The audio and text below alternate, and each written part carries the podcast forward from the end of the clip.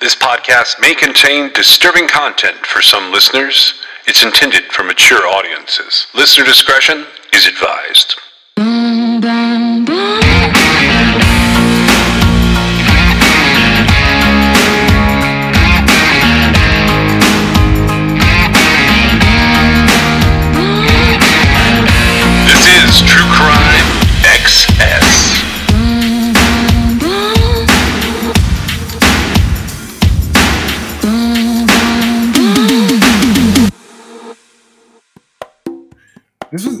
I get these blurbs sent to me where somebody's been identified or some case has been solved.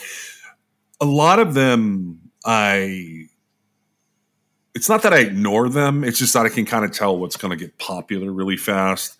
And I try and not just play the, I try not record or bring to you and then record what is just going to be all over the news anyways. But this one is interesting in, as far as true crime news goes. Uh, and you can find this anywhere because everybody was talking about it when it like uh, first broke in uh, March. This is a so it's an identification, confirmation of like a murder victim, and then it has like this pretty unique element as, as far as I'm concerned. I read the post and people had something on it, ABC had something on it, so all of that sort of plays into what is going on here. This is a New York City woman, had been unidentified for a pretty long time.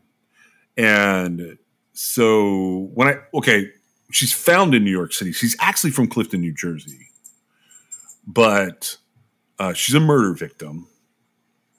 The murder happened in 1991. So we're getting to the point where like we're able to see like some really old cases, but that are still in our lifetime are uh, getting some some different types of resolution. And like there's like three stages to resolution to this case. So the first one was identifying the victim, and she's been identified. Um, the second stage is going to be trying to figure out who killed her, but there's that unique third element here. Basically, the press release says murdered New York City woman uh, finally identified after 30 years. Now, what was unique about her was uh, she had a scorpion tattoo and she has come up in my my searches, but she was sort of outside of um, the time frame of anything I was ever looking for because of the date that it happened. So this is um, her body is found on September twentieth of nineteen ninety one, according to the Staten Island Advance in. Uh, November of 1991, a passerby found Belusco's body handcuffed and burned in the weeds off of a South Beach road just after dawn September 20th, 1991. Now, they produced an image of her, like a, a, composite sort of sketch of her. And then they released uh, an image of her scorpion tattoo, which was it was on her right buttock.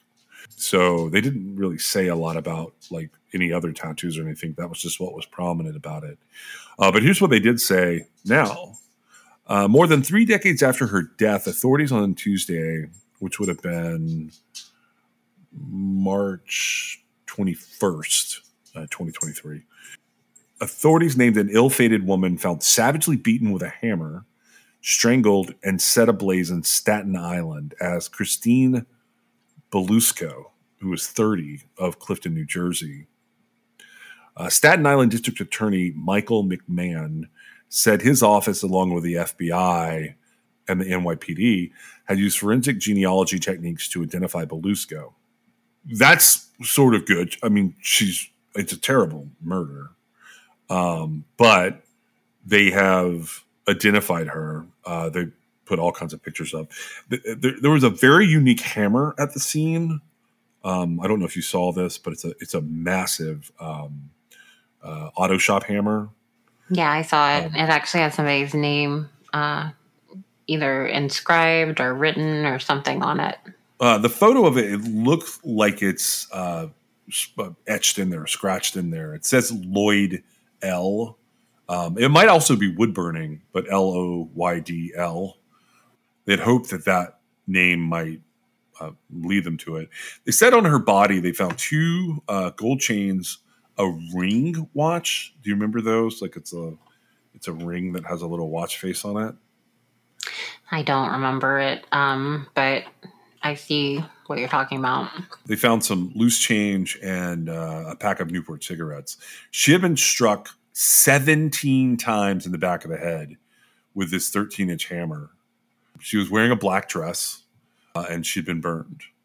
The NYPD is asking for anyone with information about this crime to call their tip line at 1 800 577 TIPS, T I P S. Uh, that comes from James Essig, who is currently uh, the chief of detectives for the New York Police Department. Now, what's interesting about this case is around the same time that she would have been murdered, her daughter apparently disappeared. Now, I can't tell when because because of the way news works, I cannot tell like how long there had been a Charley project for the two of them. But I my computer tells me that I looked at Krista Bel- uh, Belusco's case three times, and one of them is a very old time. It was in October of 2006. And then at the bottom of the Charley Project page for Krista Bel- Belusco, uh, her daughter, it says that it has been updated one time since October 12th, 2004. So I'm thinking that's when Charley Project posted it. There was an update on the case added on August 6th of 2022. Uh, and then there's like some links on here to NCMEC and to the Richmond County District Attorney's Office. So that's been within the last year or so that the, these updates have been added. Here's all it says on here. Krista Belusco, date of disappearance is given as September 20th, 1991.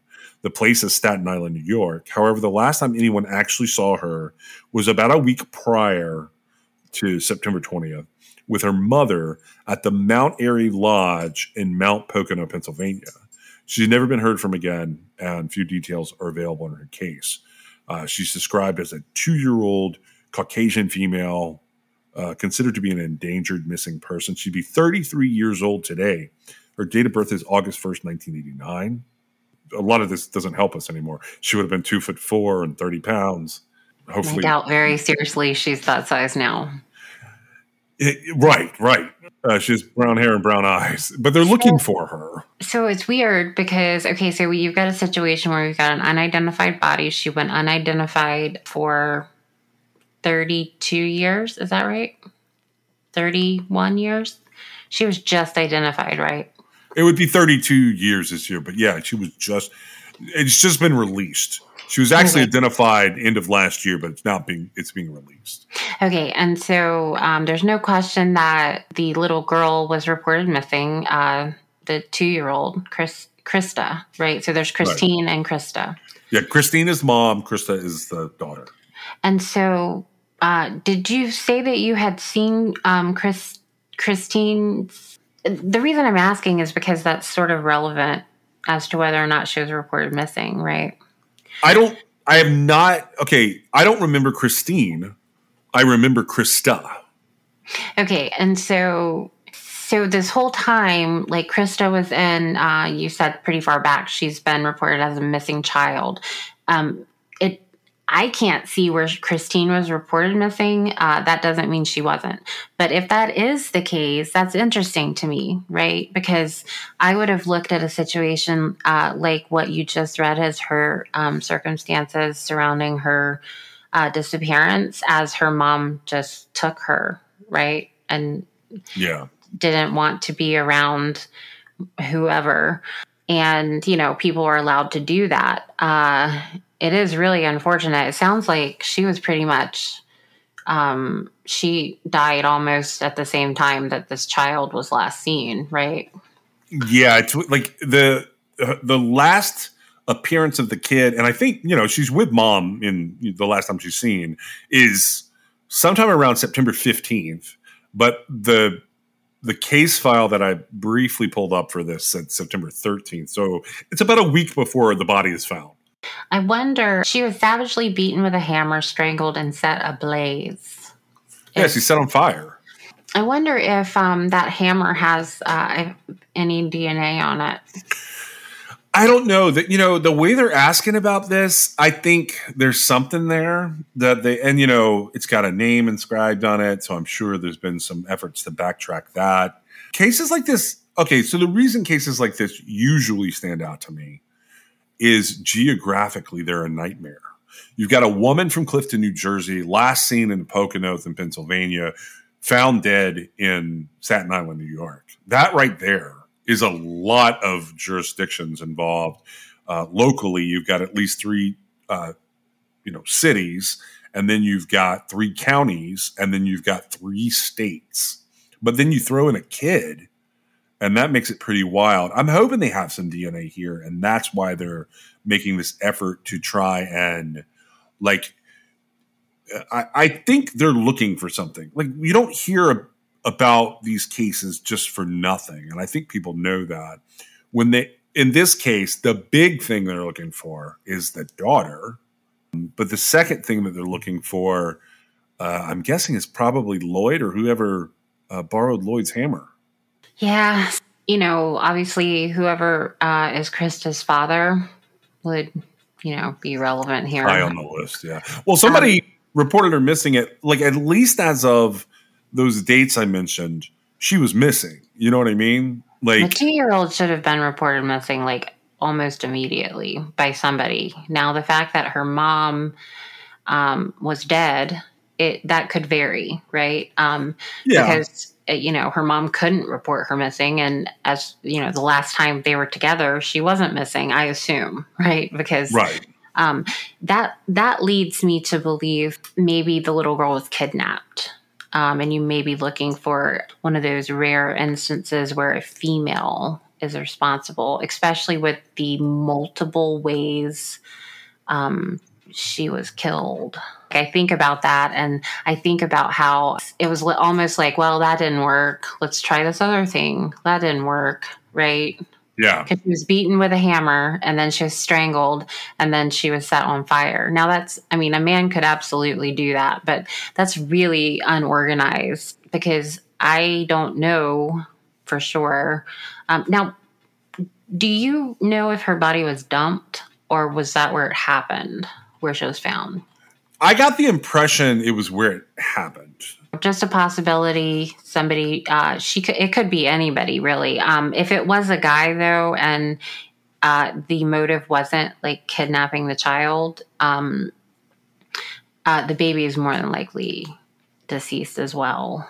Um i don't really see them like if if the child isn't the motivation uh like kidnapping the kid um, isn't why the mom was killed, then they wouldn't have kept the baby alive. That's just collateral damage, I guess.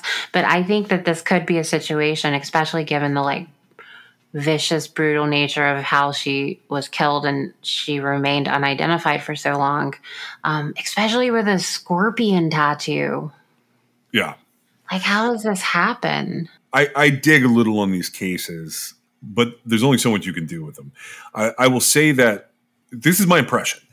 Based on what I could find going through newspaper archives and law enforcement bulletin archives, I think they thought she left and she took the kid. That makes sense, but somebody reported the kid missing. Yeah, somebody definitely did because so in 2004 and 2008, I found New Jersey references to both of them related to abandoned property. It wasn't like a missing persons flyer was out there. Um, I'm thinking that like somebody in the family went, "Where is this kid?" and like, "Can we report her missing?" It, it's a little it's a little weird how that would have worked, but they both sort of disappear off the radar in about uh, 1990, 1989. Get my time correct. Um, and there, you know, there's other people with the same name that pop up. Wait a second. You're saying they disappear off the radar? The baby was born in 1989, so she didn't have a lot of contact with anybody. I'm just saying, from 1989 to 2001, they don't hit a lot of records other than her birth. But what I'm saying is, there are a Christine and a Krista that are not them in the Pennsylvania area who pop up quite a bit over the years. I doubt if the I don't think if the little girl's alive that she would still be going by that name. No, that's not what I mean. I'm sorry. I'm not I'm not saying it well. What I'm saying is family members looking for her might have seen names in newspapers that looked like them mm-hmm. and only reported it missing from the perspective of like we want to see that baby or we want, you know, or it could could have been the father. It could have been the father's family and they were like we want to do something about this. My point is the name pops up for Christine. The name pops up for Krista, but it's not them. It's not the right ages. It has nothing to do with them. They would just see it in passing in the newspaper. So it's not like like they might have thought they were just living off the radar. Sure. Um, and yeah, I could see where a father would report his child missing, but maybe not feel um, like he's the right person to report the mom missing or whatever. Right. Depending on his involvement. I mean, they're not together or whatever. Right, I mean, right. That, the other thing we should take into consideration here is it was in 1991. It's entirely possible they weren't interested in taking a police report for the mom, but the child, it would have been a different situation, right? Yeah, it absolutely would. And like, so when I when I dug into the child, I thought I would find her name. You know what I mean? Like, I thought I would see like, uh, I I'm referring to it more of a like a missing custody matter might have been what was going on. I'm not saying it was that. I'm saying like that might have been how the family viewed it. Like dad and mom don't get along. Mom went poof. But I do see where like, you know, uh, in May of 2008, here's an example. They run these legal notices, and I don't think they do this anymore, where um, abandoned property, and like this is usually money related, gets run in the newspaper by the state treasury. Uh, this literally says that it's a New Jersey unclaimed property fund. Uh, May 6, 2008, in the Daily Record up in Morristown, uh, in Morris County, New Jersey. Uh, their names are listed side by side. This is the only place on the internet. It has them both being at 22 Morris Avenue in Montville, New Jersey. It lists Krista and it lists Christine as having abandoned property. My point is other than that, you don't really see Krista anywhere. I thought that that's was an odd. account or something. Yeah. Yeah, so yeah. That, this is some kind of bank like account. Or, really old. Yeah, it really could be. But that's the only time I see their names together online. And the reason I say that is because this is one of the questions you ask me all the time. And I think you're right to ask it is were they reported missing? And I think if the kid had been considered to be not with mom and seriously missing, I think I would find more evidence of that. I think nobody knew that Christine was dead. Right. And I have to say, um, and, and I don't know because I, I don't recall ever seeing her like in NamUs or anywhere, but I have to say um, that a scorpion tattoo in a descriptive box for this unidentified body, um, and then a scorpion tattoo on a um, missing person. I feel like that would have been caught, right? Um, That's the main reason I bring it up. Particularly, well, th- so this is something I wanted to ask you, and it's kind of an odd question. Um, I I don't know that people publicize what I will call intimate tattoos. That's true. Like, so this tattoo is on her uh, her butt. So when I when I point that out, like, and if people don't know, like when you have unidentified persons like forms or missing persons forms, one of the categories is what's known as distinctive physical features. I look a lot for distinctive physical features where like I'm just trying to see if I can mess something up. So I went on today because of course I did. And, and guess what I searched through NamUs? Scorpion. Yeah, yeah. I so I went and I I, I searched for uh, just the word scorpion, not for scorpion tattoo. Mm-hmm. And I, I immediately got 16 unidentified persons cases hmm. in um, in NamUs. Only one woman, and she was from 1982. So then I went on the missing persons cases. Do you ever do Mhm. this? Do you ever get down a rabbit hole? Okay. So when I go onto missing persons cases and I look up the word scorpion, Mhm. circumstances change a little bit. I get 42 cases. Yeah, but I mean that's out of twenty two thousand. I mean that's I know, a I- lot. I know. I just am pointing it out because I was a little fascinated by the idea. You're right, though. I didn't really think about now on the unidentified body. I don't even know if that body was in Namus. I have no idea. Like, I know I've looked for tattoos, but I remember like flowers and cherries. I don't remember ever looking um, up a scorpion, but that doesn't mean that I didn't. Well, I found an Oneida, New York woman who also had a scorpion tattoo on her left butt cheek. Oh, really? Yeah. So it would have been the opposite cheek as uh, Christine, but I I just found that fascinating that like that's a thing that and you know, I have known you can search for people's tattoos. I've known that like but sometimes my mind doesn't like wrap around like what that could mean. In fact, I have a, a North Carolina case where the girl has like a big scorpion tattoo, like on her back or shoulder. And that one was in there. And I was like, oh, wow. It made me remember so many things when I started sort- searching these words. You know, I'm just looking for scorpion tattoos. It's interesting, right? Well, yeah. I mean, I I use it all the time for you know, like the the girl you mentioned from um, Oneida, New York. She was uh, she went missing after this body was found. Um, just, Right. Yeah. But like, if you so if you whittle down the parameters in a perfect world, right, which we don't live in, but um, the idea is that you know you've got uh, Christine Belusco in the system with the description of her scorpion tattoo. It doesn't even have to say it's on her butt, really. It's just scorpion tattoo, right?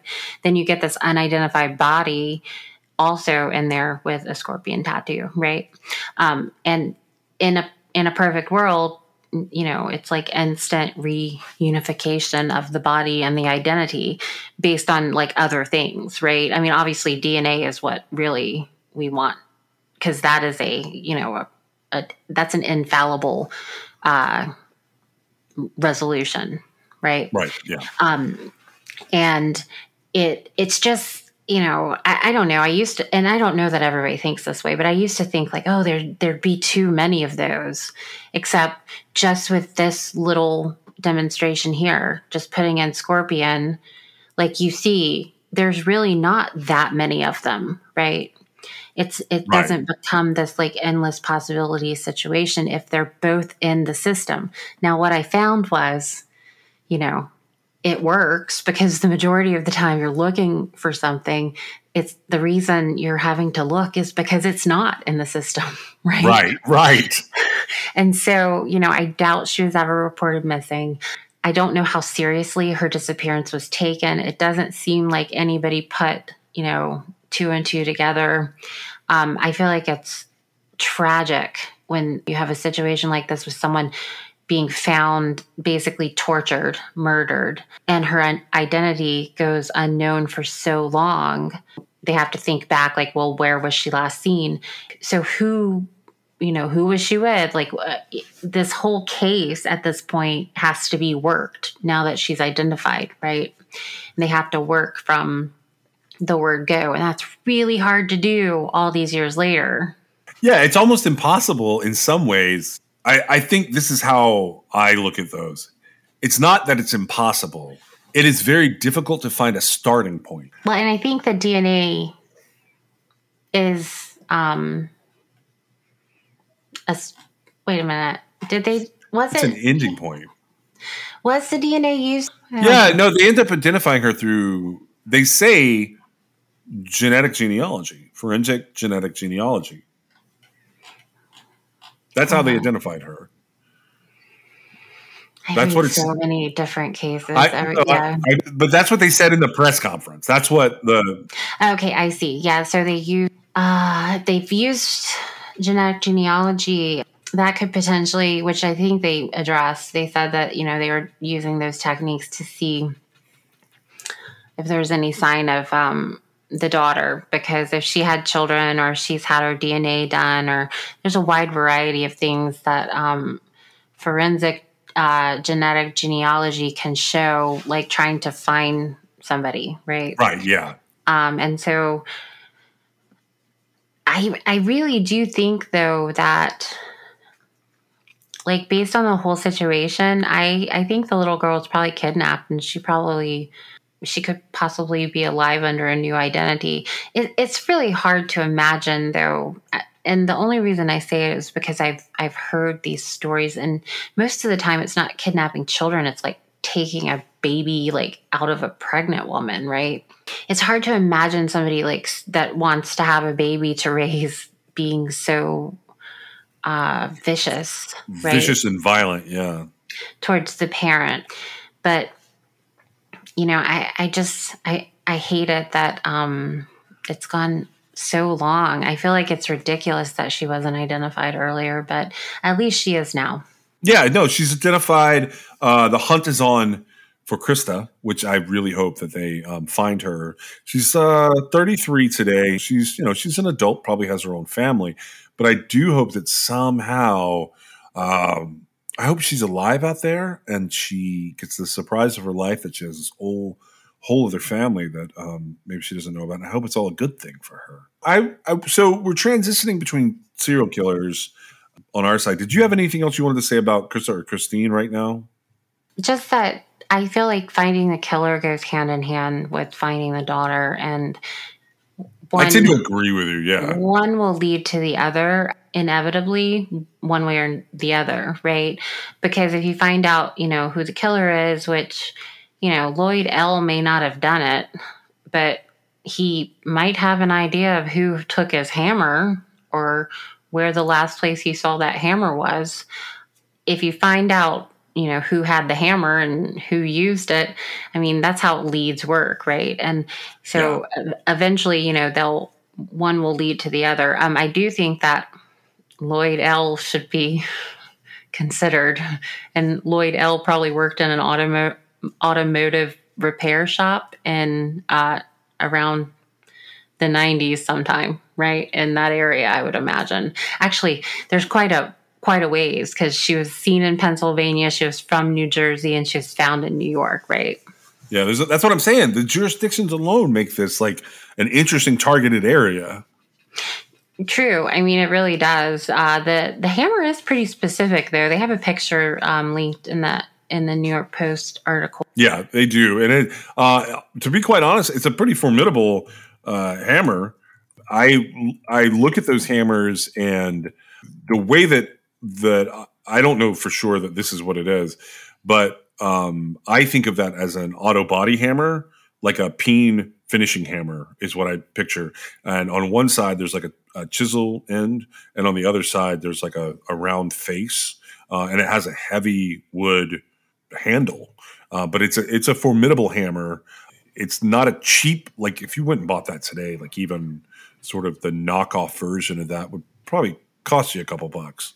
Um, sure. So, and the wood, I would assume now, granted, touch DNA is going to pick up a lot of irrelevant things, but the wood would actually have held in some of that DNA, right? I, I think. And as far as getting, because you're, you're think whoever used it had to, you know, put their hands on it. And I don't know how well it was preserved. It said it was found under her dress. So the perpetrator left it behind right? I went digging on hammer attacks because I get into these modes where I'm like looking for different hammer things. I agree with you. I think the perpetrator would have let DNA, but I thought if we could find other hammer attacks, and I found the the weirdest like unrelated case out in this is from North Park in San Diego, uh, and this is from 2017 in January. Uh, I think CBS eight carried it, and that's where I first found it. But uh, it was a North Park auto repair shop employee attacked with hammer. And it said the San Diego police were seeking a man who struck an employee at a North Park, Park auto repair shop in the head with a hammer 13 times in an unprovoked attack, leaving him in critical but stable uh, condition. Uh, they had surveillance of the whole thing. So uh, this is at uh, Jack's Muffler Service on uh, University Avenue in San Diego, and uh, it's, a, it's a, a, guy there named Henry Rader.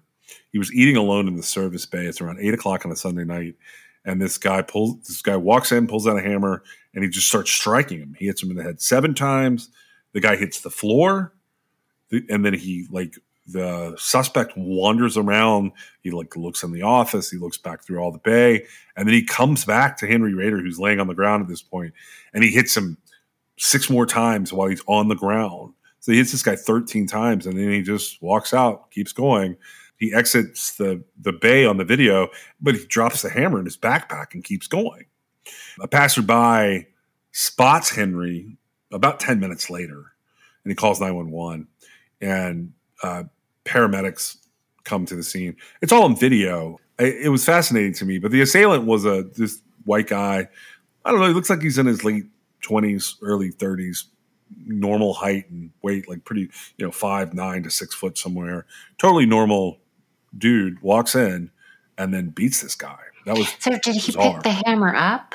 Yeah, yeah, yeah. He like walks in and like like uh, he like picks it up. I have never seen anything like that. When something like that happens and it like piques my interest, I went just to make sure that like something had been done with it. So first of all, it raised like tons of money. I think the guy is okay, and they arrested a suspect in in this case. Uh, the guy was only I think thirty years old, so like he's was not he killed. No, no, he's not killed. Um, uh, it did say that like he had a, a, long recovery. I don't know if he has died since then because this is six years ago that this happened. But uh, they arrested a guy named Louis Cederholm, and he ended up like having to go for I think he went for attempted murder, assault with a deadly weapon, and something that San Diego has called general mayhem. If you look up Henry Raider attack video, and I'm I'm warning you now, it's kind of graphic. It is it's definitely the dude Louis Cederholm, but when he walks in like he is just like focused on gonna knock the guy in the head.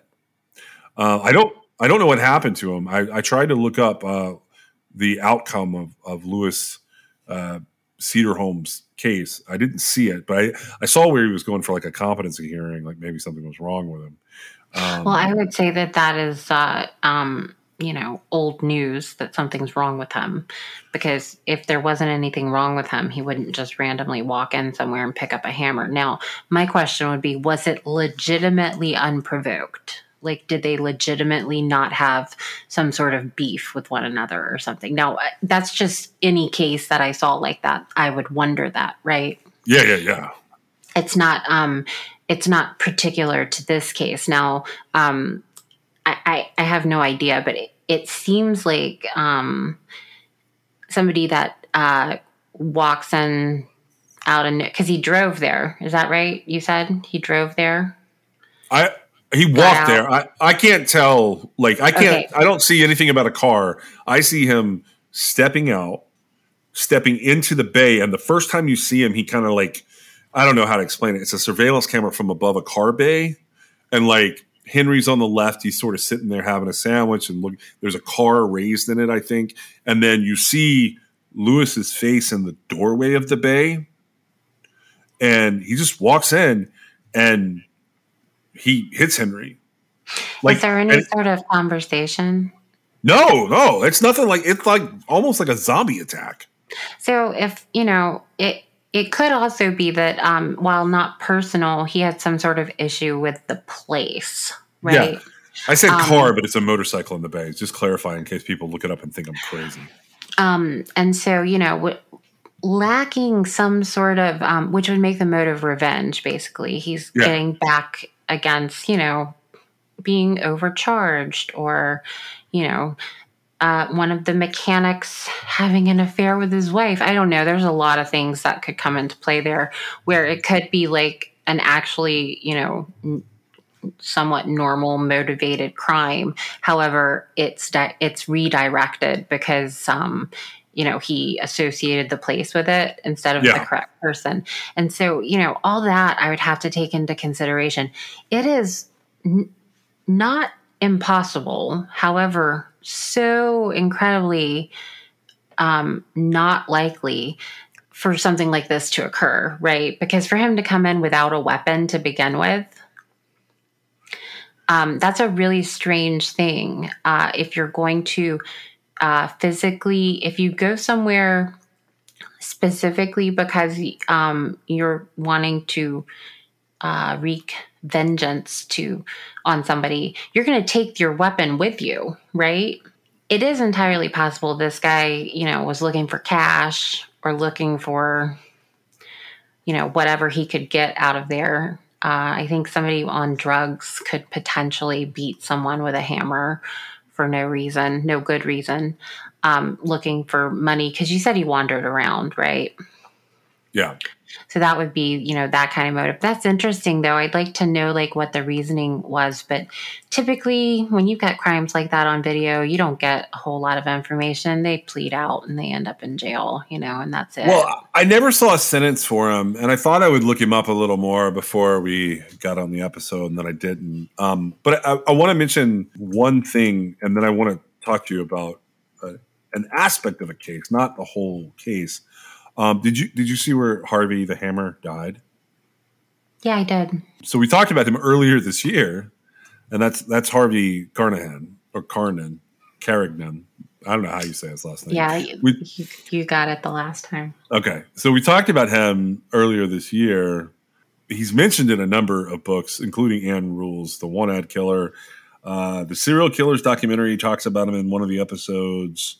Um, he's in the Talking with Serial Killers book, and he's in the Alcatraz Last Survivors book. If you wanted to read more about him than what I presented when I was talking about him, um, he was known as uh, Harvey the Hammer, but he passed away on March 6, 2023, uh, finally. And how old was he? When he died, he was 95 years old. He had been imprisoned, um, I want to say since 1974, that he'd been there the whole time. So he spent, you know, essentially my entire adult life in prison. Uh, No, your entire life. yeah. Yeah. Oh, sorry. I, he he spent my entire life in prison, and he was one of those guys that he had a bunch of the weird things going on related to the homicidal triad. Um, he had been abused. Uh, a lot going on with him.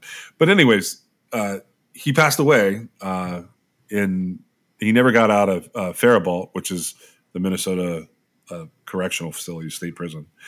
I am shocked that he lived that long in prison. That's the reason I was bringing him up. I mean, if anything, I actually thought so when we were covering him.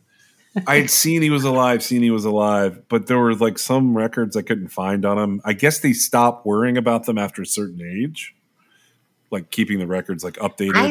I saw that he had dementia. but what I'm saying is, like, so he's sort of an unknown serial killer. You know what I mean? Yeah, that's good. Um, that's so why we covered him. yeah, yeah. So sometimes when they're unknown, like the news doesn't really like talk about them at all. And then suddenly his death was announced. And I was like, well, and then I went back and looked at the, the records I'd been looking at, which were like court records and uh, like uh, inmate records. And they were all updated at one time that he was deceased. And I was like, well, I guess he really was alive. Cause I, I was almost like, can this guy actually be 95 and in prison for that long?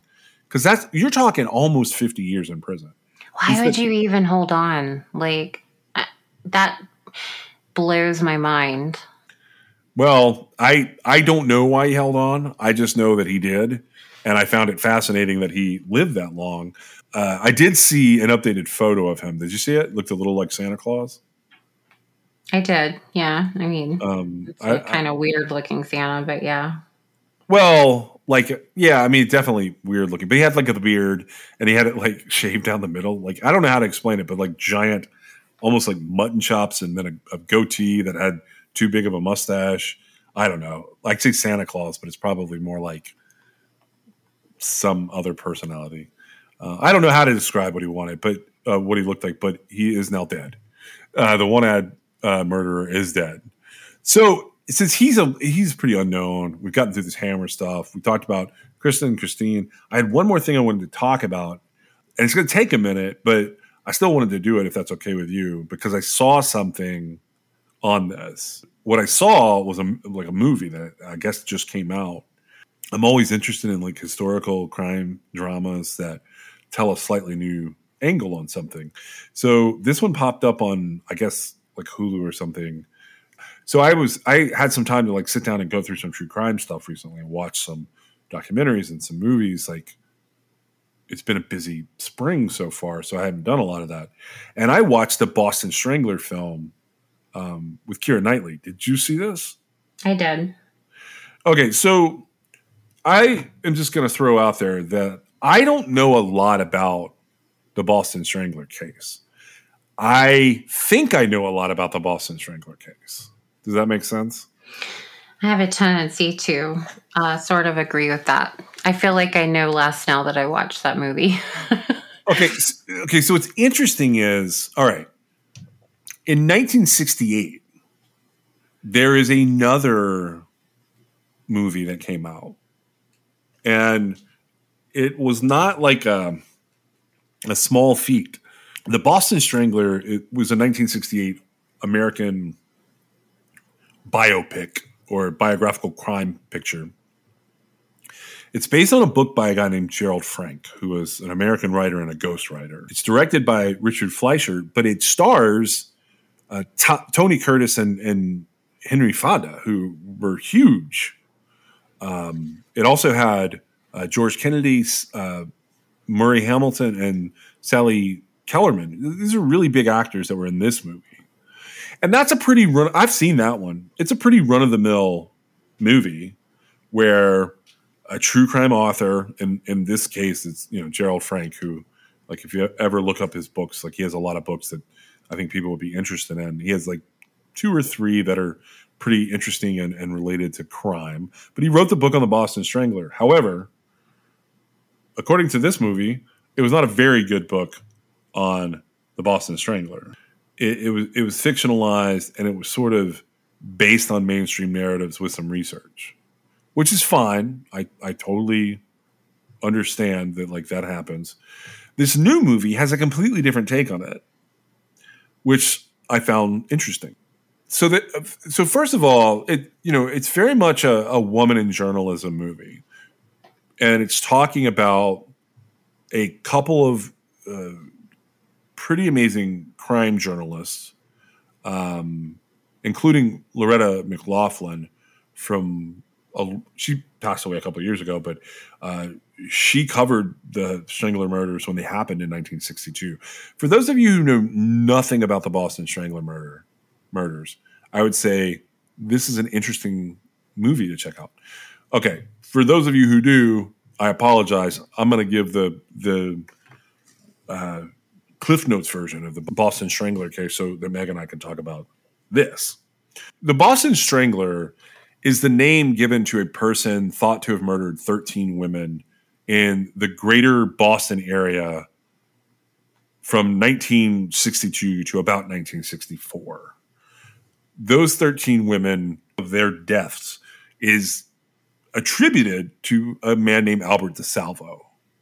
Technically, Albert DeSalvo gave a confession, and then details of his case were revealed in court during a separate case and from what I can tell, there's DNA evidence that links him to a 19 year old girl named Mary Sullivan, who is considered to be the last victim of the Boston Strangler.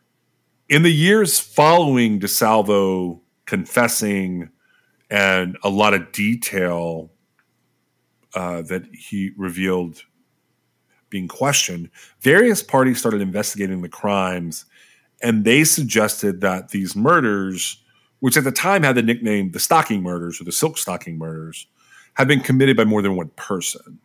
And that's the movie's focus.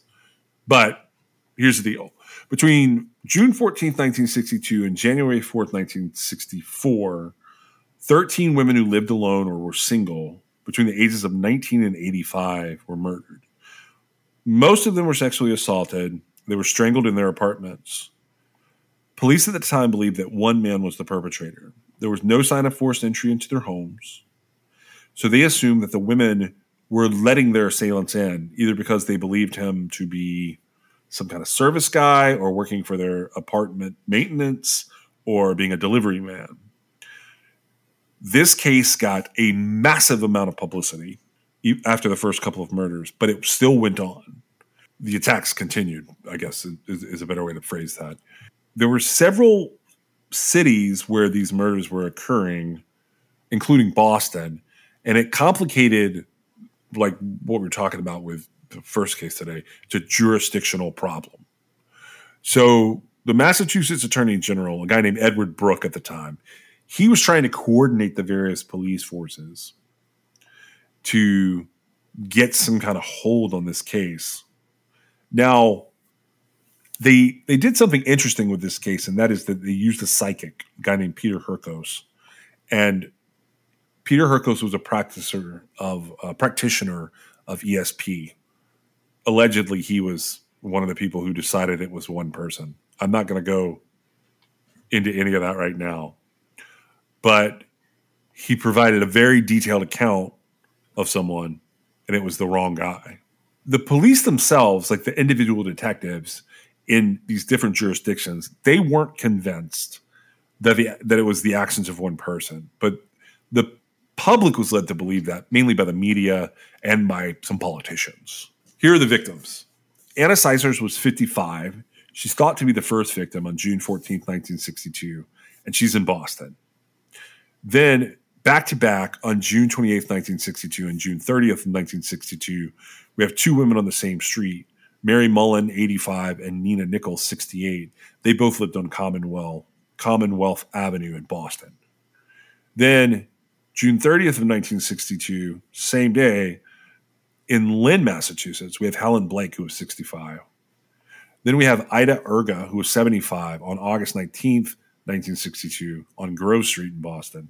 We have Jane Sullivan, she was 67, on August 21st, 1962, on Columbia Road in Boston. Sophie Clark is 20 years old, so that's a whole departure from all of this uh, December 5th, 1962, on Huntington, Huntington Avenue in Boston. But then we have Patricia Bissett, who is 23 years old, December 31st or New Year's Eve, 1962, on Park Drive in Boston. Mary Brown is the next victim. Um, she was 69 years old, and her death took place on March 6, 1963, on Park Street in Lawrence, Massachusetts.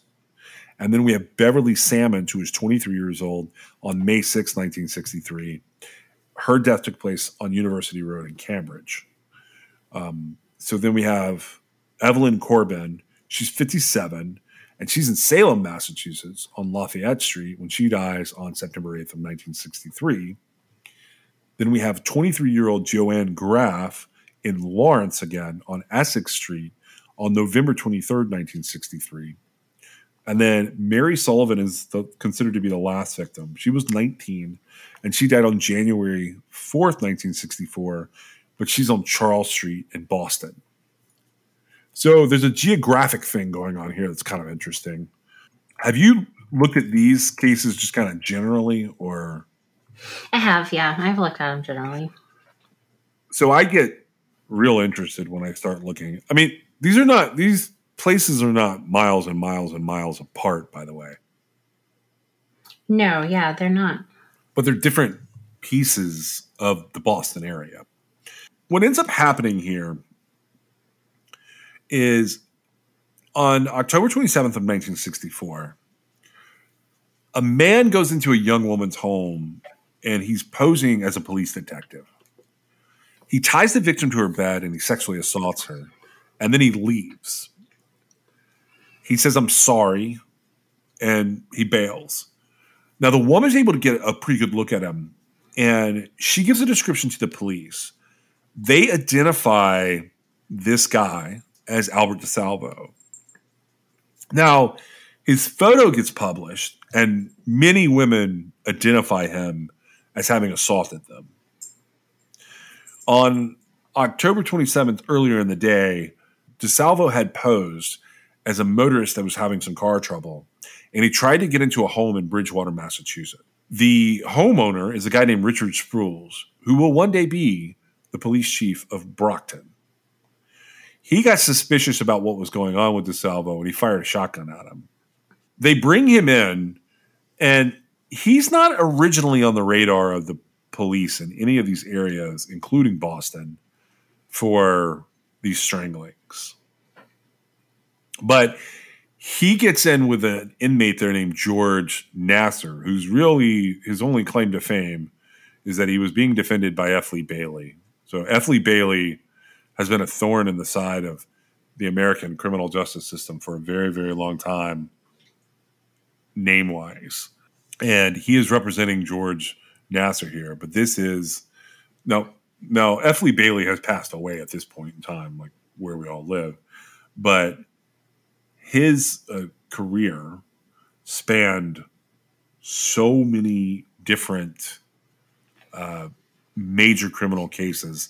The big one would have been before this. Um, it would have been F. Lee Bailey arguing in 19. Actually, it would have been after this. In the 19. So in time, in the 1960s, Bailey is the one who argues to the Supreme Court about Sam Sheppard's case. And Sam Sheppard is uh, the man who the Fugitive movie and series uh, are, are based on. When we meet him in this story, he's representing George Nassar for some what I would call uh, robbery murders um, in and around Boston. And it's not the same type crimes as a strangler. So I don't want to give the impression that that that's what I'm thinking of with him. Uh, and if I understand what they were saying in this movie, I think Nassar is still alive, and he has had appeals going through like the 2000s. But the idea is that Nassar talks to. Lee Bailey, and he says, "Look, there's this guy in here, Albert DeSalvo, and he's telling me that he's committed these crimes. Which crimes he's referencing aren't really clear in real life. In the movie, they make it pretty clear they think that he's talking about the Boston Strangler killings. Now, the impression they give in the movie is that DeSalvo was known as the Green Man and the Measuring Man. So, this is a series of rapes where the measuring man would come in and make his way into people's homes and ask them if they'd ever considered modeling. And then he would tell them he needed to take their measurements, but he didn't have a measuring tape. He would just use his hands. The green man referenced a work shirt and pants or coveralls that looked like a utilities or maintenance worker's uniform that could have been what DeSalvo had confessed to Nassar. Nassar is able to coach DeSalvo through a lot of details. Now,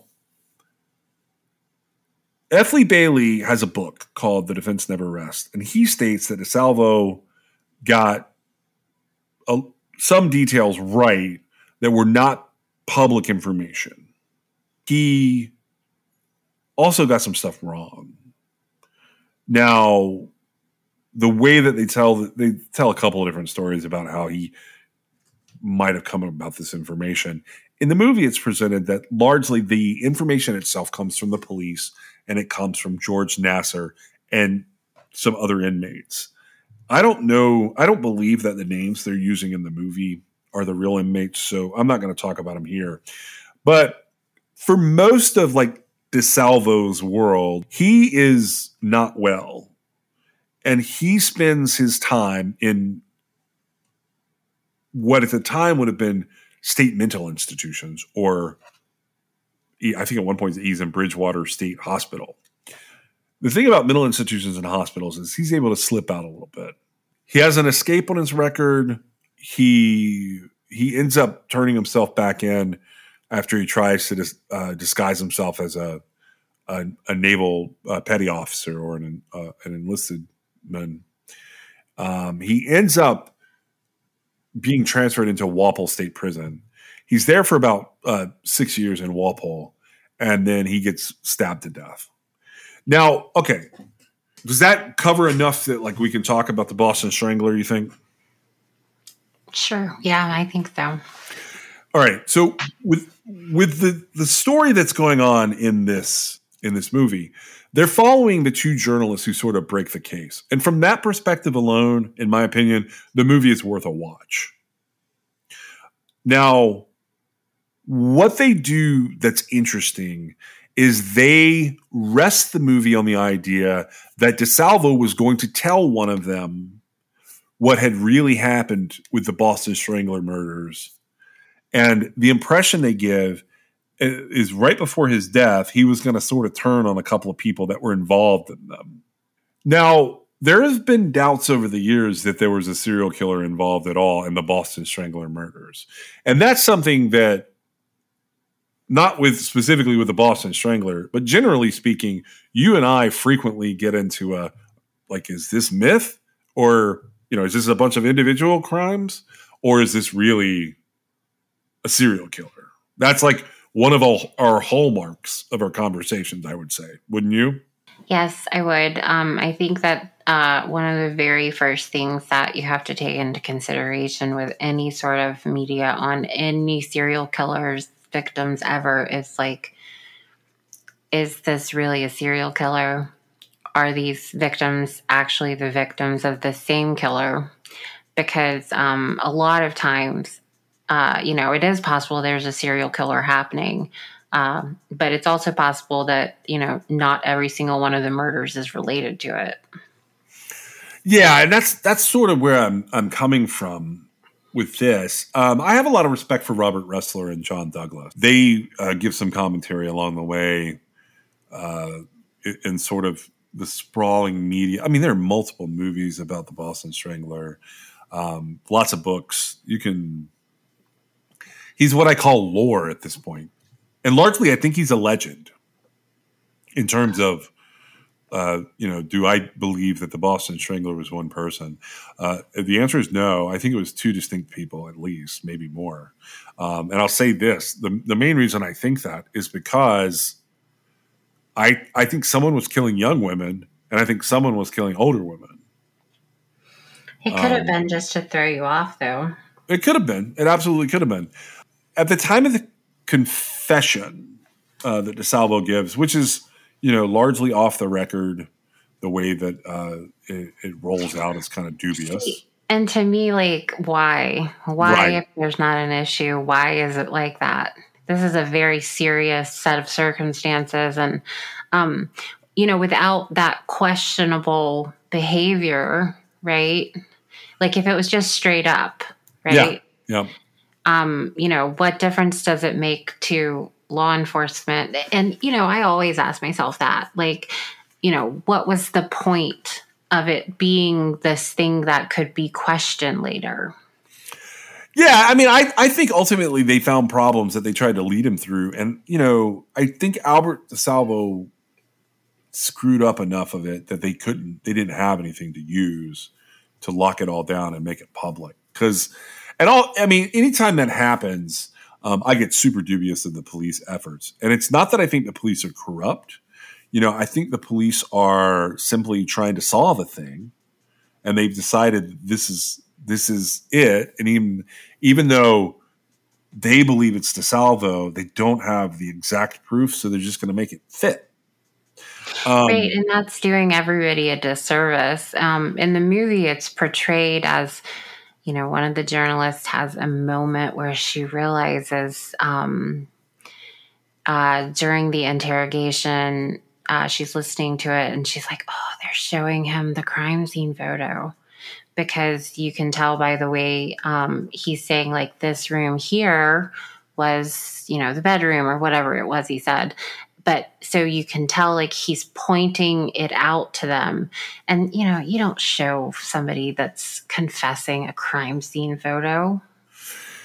Yeah generally speaking when the confession is going on you know you get it from them first and then if you're shoring up details you might show them some layouts or have them draw layouts. Frequently you know you'll see them drawing maps or or like uh, they'll get a map and they'll they'll mark off some spots where something occurred uh, if they're capable of doing that. Sometimes people just aren't able to do that.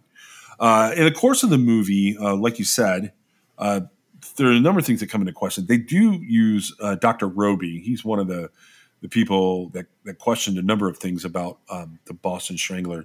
So the the factors that created doubt that that the Boston Strangler is a strangler or even a serial killer or whatever. Um, there was the type of victim, the methodology, and this is clouded by the idea of how profiling started a few years after this would have come about. Um, the women were from a variety of age and, and uh, racial makeups, um, and they were murdered using a couple of different methods along the way. Uh, Ames Robey, he was a medical director of Bridgewater State Hospital, and he insisted to anyone that would listen at the time that Albert DeSalvo was not the Boston Strangler. He said that his prisoner was a a clever, smooth, compulsive confessor who desperately needed to be recognized. In other words, he was an attention seeker. Um, his opinion was shared by several of the district attorneys involved at the time uh, and a couple of inmates who, in the course of this movie, you see like sort of coaching DeSalvo about details. Uh. Bailey believed that his client was the killer. Um, there's a lot of stuff that happens when you put a task force together, which I think lends me to believe DeSalvo might have been a murderer, but he was not the Boston Strangler, and I don't believe the Boston Strangler existed. Um, I think there were several Boston Stranglers. Yeah, with a better investigation instead of like this like mayhem panic, right? Because that's what ends up happening. I mean, at, at least according to you know this fictionalized account of it that's given in the movie i mean people women who lived alone were horrified um, and when mayhem sets in, even the investigators aren't thinking completely clearly, right? No, it's um, a, it's a it's literally a room where the walls are all coming in on you. It's just the public are the walls. Right. And as soon as you have the killer in, you know, well, I guess the mental hospital, um, you know, that resolves itself a little bit, right? Oh yeah. And um you know, with each case, I, I, I really don't think um, so. The ruse was uh, because they were finding that all these women had let whoever did this to them in their house, right, or in their apartment, or you know, they were letting them in. They, they there was no forced entry, right? Um, and there was, you know, oh, you, uh, you're beautiful. You could be a model, right? Or like I'm the super and I need to do something and so I need to measure, right? My impression was that it was the model for the young girls and it was the measuring thing for the older women. Well, the me- uh, the measuring man was the model guy. The older women, I think he did the maintenance ruse. Well, it, I'm here to fix your pipes. The measuring yeah, man literally was measuring their breast. And oh, I'm sorry. I've I messed it up. I see what you're saying. I I just said measuring instead of maintenance. Okay. Right. Right. Um, and I was like, well, they're saying like it's one and the same. Basically, is my point, and I think your point too. Yeah. Um, and I think it's like entirely possible that it wasn't one and the same. um, I also think that um it's entirely possible that um, it, the element that like none of these women were well and correct me if i'm wrong there there wasn't any forced entry right not that it doesn't look like that in in most of these 13 murders uh, and there are more than just these 13 but the 13 are the ones they think are all related there's there seemed to be like a coaxing going on where the women let the man in Okay. And so I just want to point out, you know, you also let in people you know, right? Correct. And it's actually way more likely that just statistically speaking, it's way more likely that someone you know that's close to you would have a motive for killing you over the possibility of you being killed by a serial killer, right? I mean, it it's the odds are astronomical. Um, but that doesn't mean it's impossible. Um, journalist, uh, I did appreciate the perspective. Um, you've got a situation where you've got two women who everybody thinks they should be like staying at home as opposed to having careers. Um, you know, so they're constantly getting put down. Uh, they're trying to sort of make, um, you know, a, a, they're trying to fight their way through and break the glass ceiling, right? Because this is yeah, a long time ago. I think they did a really good job of that, by the way. They didn't go with a really overbearing arch there. They just showed how hard the the arc was for them to, you know, sort of do their thing. Right. And they did, you know, they were journalists and they did a good job. And, you know, it was people like that doing things like that in the 60s that led to like us women now not having to do it as much, but it's still not balanced. However, I also realize um, that while, you know, any sort of journalist, they're basically a storyteller, right? Absolutely, 100%. And, you know, you've got to string facts together. And just because you, you know, uh, I'm not saying that they did anything like, you know, fake news or anything like that, but like, you're telling an interpretation of facts and you've got to make it interesting. And while, you know, it is a very intriguing, interesting story, um, it is entirely possible that those same exact facts add up to not a serial killer. Yeah, and that's one of the things you and I do sort of constantly. I will say we're an interesting company here. Uh, I want to throw this out there because, all right, this is one of those things where I'm going to contradict myself, contradicting myself. Um, because I have a lot of problems with profiling, and I've expressed that, uh, I think recently, in terms of like the sequence of, of, of how these will release. If not, I apologize. In the future, I'm going to have a problem with profiling. Um, but uh, when it came to not just the reporters observing things, the professionals or the sort of austere professionals of the time who would later comment on this case. They had questions that were very similar to the reporters, but different. Uh, Robert Ressler said, uh, You're putting together so many different patterns regarding the Boston Strangler murders that it's inconceivable behaviorally that all of these could fit one individual. John Douglas flat out said he didn't believe that Albert DeSalvo was the Boston Strangler. He, uh, in the cases that haunt us, he actually said that uh, DeSalvo had not yet graduated. He was a power assurance motivated rapist who was an attention seeker. He said that that type of rapist is unlikely to kill in the manner of the Boston Strangler. But and what they would do is they would want the attention and the credit for the crime. Well, right, and uh, but so he did have a DNA link to one of the.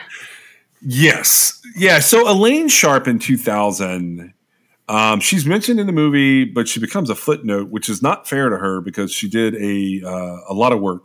So she was an attorney, but she was also a print reporter. She took up the cause of the DeSalvo family, and she also worked with the family of Mary Sullivan, who I mentioned. She was a 19 year old girl who was the youngest of the victims and the last victim. Um, and she was at Charles Street in Boston on January 4th of 1964. So what so what um what they did with the Sullivan case was they called her the final victim because the legend needed an ending. I will tell you now, there are other matching victims. She's just the last one in all the mainstream media narrative. And what you'll discover is that all of the journalists who were doing such fine work up and through 1964 were put on bigger and better cases because of the Boston Strangler case. It's not that they did anything wrong, they just moved on after the 13 murders. So with Elaine Sharp, she got a media campaign together to try and clear DeSalvo's name. But then she went back and organized the exhumations of Mary Sullivan's body and Albert DeSalvo's bodies. she put through a bunch of different lawsuits to obtain information and trace evidence from the government. And, you know, a lot of documentary media has been produced off of her work. She was trying to explain the facts to the public. Notably, she was trying to explain inconsistencies between what DeSalvo said and what was actually going on at the crime scene. For example, she had observed that contrary to DeSalvo's confession to Mary's murder, that the woman was found to not have any semen in her vagina, and she had been strangled by a ligature instead of manually, like so, not with her hand, not with his hands, but with a a rope or other item. Um, and even Michael Baden, um, which I don't know if anybody just knows that name because we're kind of getting to an era where he used to be really like high profile. Um, he was the forensic pathologist that was featured on HBO's Autopsy, which was a great show a long time ago. I don't know if it's still around or not. Um, even Michael Baden chimed in when Sharp uh, was making these efforts, and he noted that DeSalvo got the time of death wrong. This was a very uh, uh, common inconsistency that's pointed out by by different people. Um, Susan Kelly is among them. She wrote the book "The Boston Stranglers" in 1996. Uh, from the files of the Strangler Bureau or the task force, and she ar- argues that multiple people were at work. Um, unfortunately, uh, even though Elaine Sharp did all of this, on July 11, 2013, the Boston Police Department announced that they had found DNA evidence that linked DeSalvo to the murder of Mary Sullivan. So, DNA found at the scene was a near certain match to Y DNA taken from a nephew of DeSalvo, which is passed through the direct male lines with little change. You've talked about it before. Um, typically, it's used to link males to a common uh, paternal ancestor, like on the dad's side. Uh, and a court did order the exhumation of DeSalvo's corpse at that, corpse at that time to test his DNA directly. And on July 19, 2013, Suffolk County District Attorney uh, Dan Conley, uh, the Attorney General, Attorney General of Massachusetts, Martha Coakley, and the Boston Police Commissioners, a guy named Ed Davis, they announced that DNA test results proved that DeSalvo was the source of the seminal fluid recovered at the scene of Sullivan's 1964 murder. Even though they had said earlier that there was no assault? Well, okay. So they don't do a good job explaining this in the movie or any of the documentaries. I did go digging. This is what is said. His semen is not in her. Semen was found at the scene, allegedly. It's a very convoluted explanation that they give. And I don't know how I feel about all of that. So, all right, I don't believe in conspiracy theories in general. I think that conspiracy theories are based on granules of truth that get twisted. I think conspiracy um, theories are largely uh, cobbled together explanations of just sort of run of the mill, normal, everyday incompetence. I would agree with that because you've got to explain it. Once the questions start you know there has to be an explanation. I don't know. I didn't do the right thing. I did the wrong thing. They're never taken as an explanation right? They just aren't accepted. And so yeah. you got to come up with something right? Or some I'm, I'm not i'm using like the royal you as in like you know it has to be once a story, which this is a prime example. I mean, the Boston Strangler, you know, when you say that, like most people are going to have some inkling of what you're talking about, right?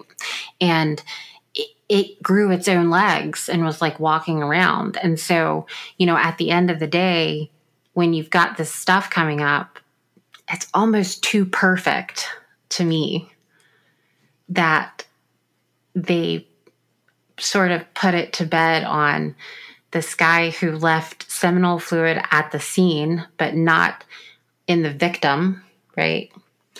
And it's a mitochondrial DNA match with the Y chromosome to a male uh, relative of his. And you know, oh, that means he did it, right? how Yeah. did they have it at the scene? Like, how had they preserved it? Um, like, I have a lot of questions. Yeah, that's what that's what ends up happening for me. Uh, what ends up happening here is I end up in this position where um, I only have questions. I don't really get a lot of answers out of it. Uh, I am recommending, uh, if you haven't seen it, uh, the Boston Strang- Boston Strangler. I don't think it's called the Boston Strangler. I think it's called Boston Strangler. It's it's a cool story.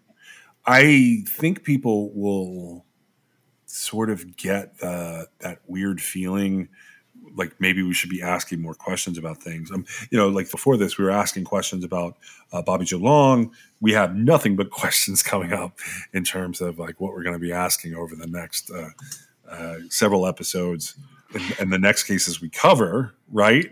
Right. And, you know, I part of the reason we, you know, have 100 and almost 80 um, episodes of us discussing things as you know, um, these stories are woven together and they a lot of them stand the test of time right because um, anytime you've got somebody doing the work uh, and then putting a narrative together um, like I appreciate it on one hand because it gives you something to work with as far as like what happened, right?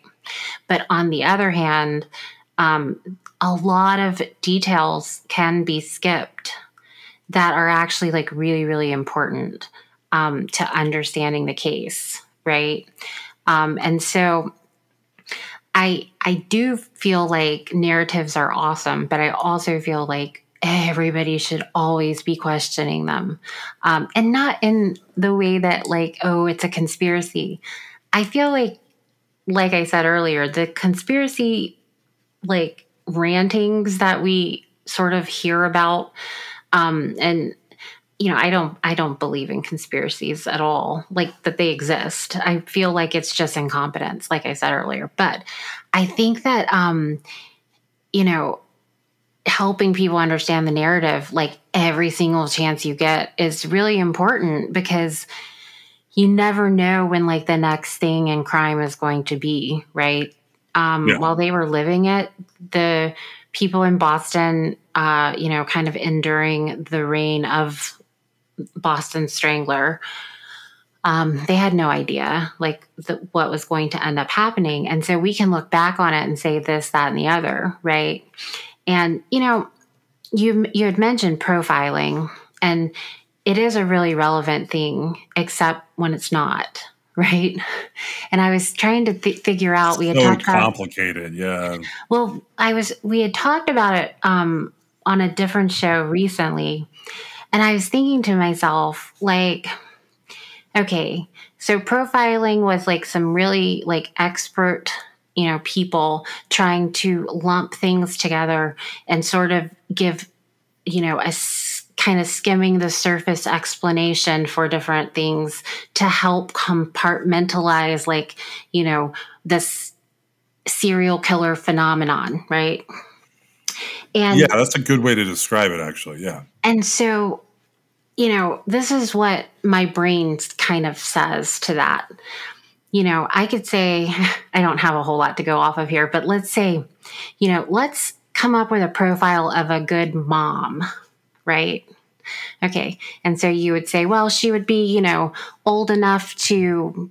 Uh, to be mature enough to have kids, but not too old that she can't play with them. And, you know, she would, you know, she would be smart and she would have a good moral compass and you could say all these things just like they do for the the serial killer's profile right Right. and so at the end of the day you can look at it and you can go okay so we're we're to have this profile of this good mom just like they have the profile of the serial killer for you know a case anybody any female can be a mom right you might have missed some of those things. It doesn't mean that the profile doesn't encompass like what a good mother is, right? It just means that there are always things outside of the box that you have to consider. And I think that profiling, um, it was it, it's a way that they simplified it too much. Because they had to because they had to. Well i think it's the use of the profiles and the and the publicity of the profiles that was the problem. What they were really doing was they wanted a very simple way to identify a group of suspects and to give like characteristics that that group of suspects might have in terms of being a lead generator. It's morphed over the years to the point that it's not really used anymore because what used to be profiling in some ways is now taught in more ba- not basic law enforcement but more basic law enforcement than than it, it doesn't have to be just FBI at this point. Uh, unfortunately, that has not translated well in every situation. But you know, generally speaking, I think I think you're right on the compartmentalizing I think that it was just a lead generator.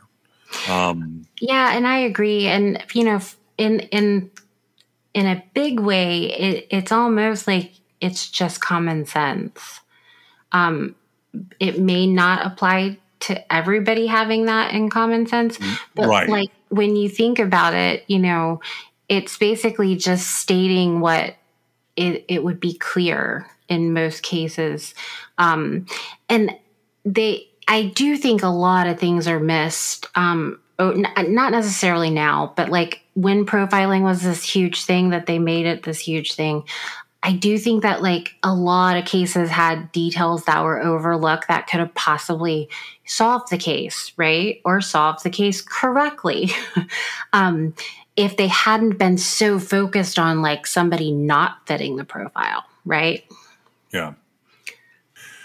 And we're going to have a chance to talk to some people, um, at least one, maybe two people, where we're going to talk about profiling uh, with. Uh, I think it's the next round. It's the next series of cases. So uh, it'll be sometime in early May when that pops up. Because uh, I have questions and I would love to hear from um, uh, an expert. So I'm, I'm going to bring somebody in for that generally speaking, do you have anything else on the Boston Strangler or on uh, Christina? Um, Krista now, Christine, sorry. Now I hope uh, I hope that um, I hope Krista's alive. Um, yeah, me too. I I really have no idea if we'll ever have any sort of resolution to that. If she is alive, right? Uh, we would if they found her remains, but that hasn't happened. At least that we are aware of. But um, it's such a tragic case to me that you know uh, she was missing she had died basically right after she was last seen. And you know all these years have gone by. And this little girl is now you know a 30 something year old woman. But i hope the family can get some closure.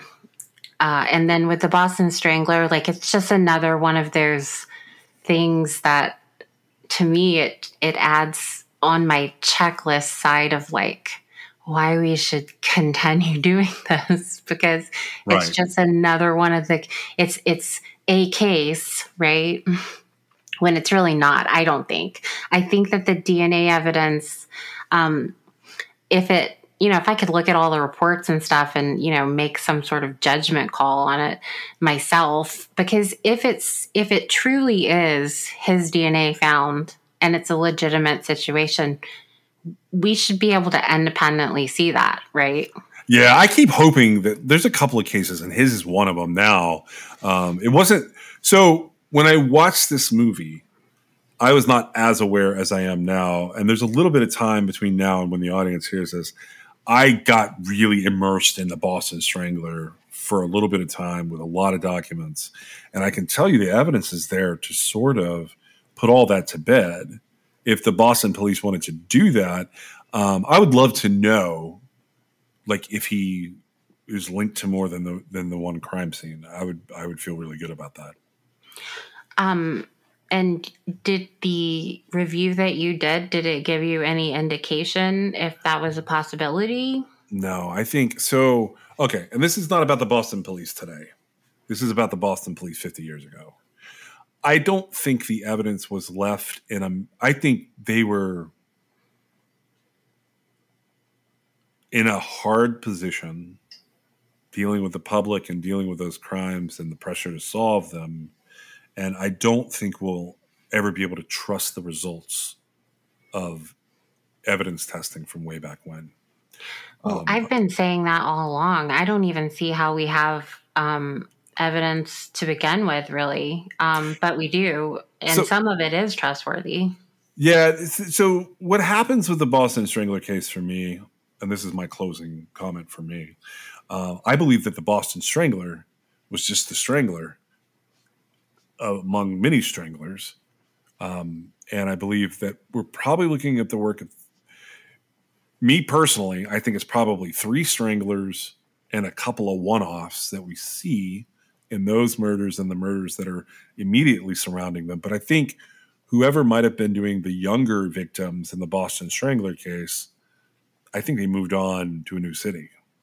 Huh. Um, and I don't know about, I think the other strangler is probably caught in some regard, but I, I, do think there are murders after that that match that jurisdictionally will never be linked because the Boston Police Department, even looking at the files, you can sort of tell they're pretty close minded about the whole thing.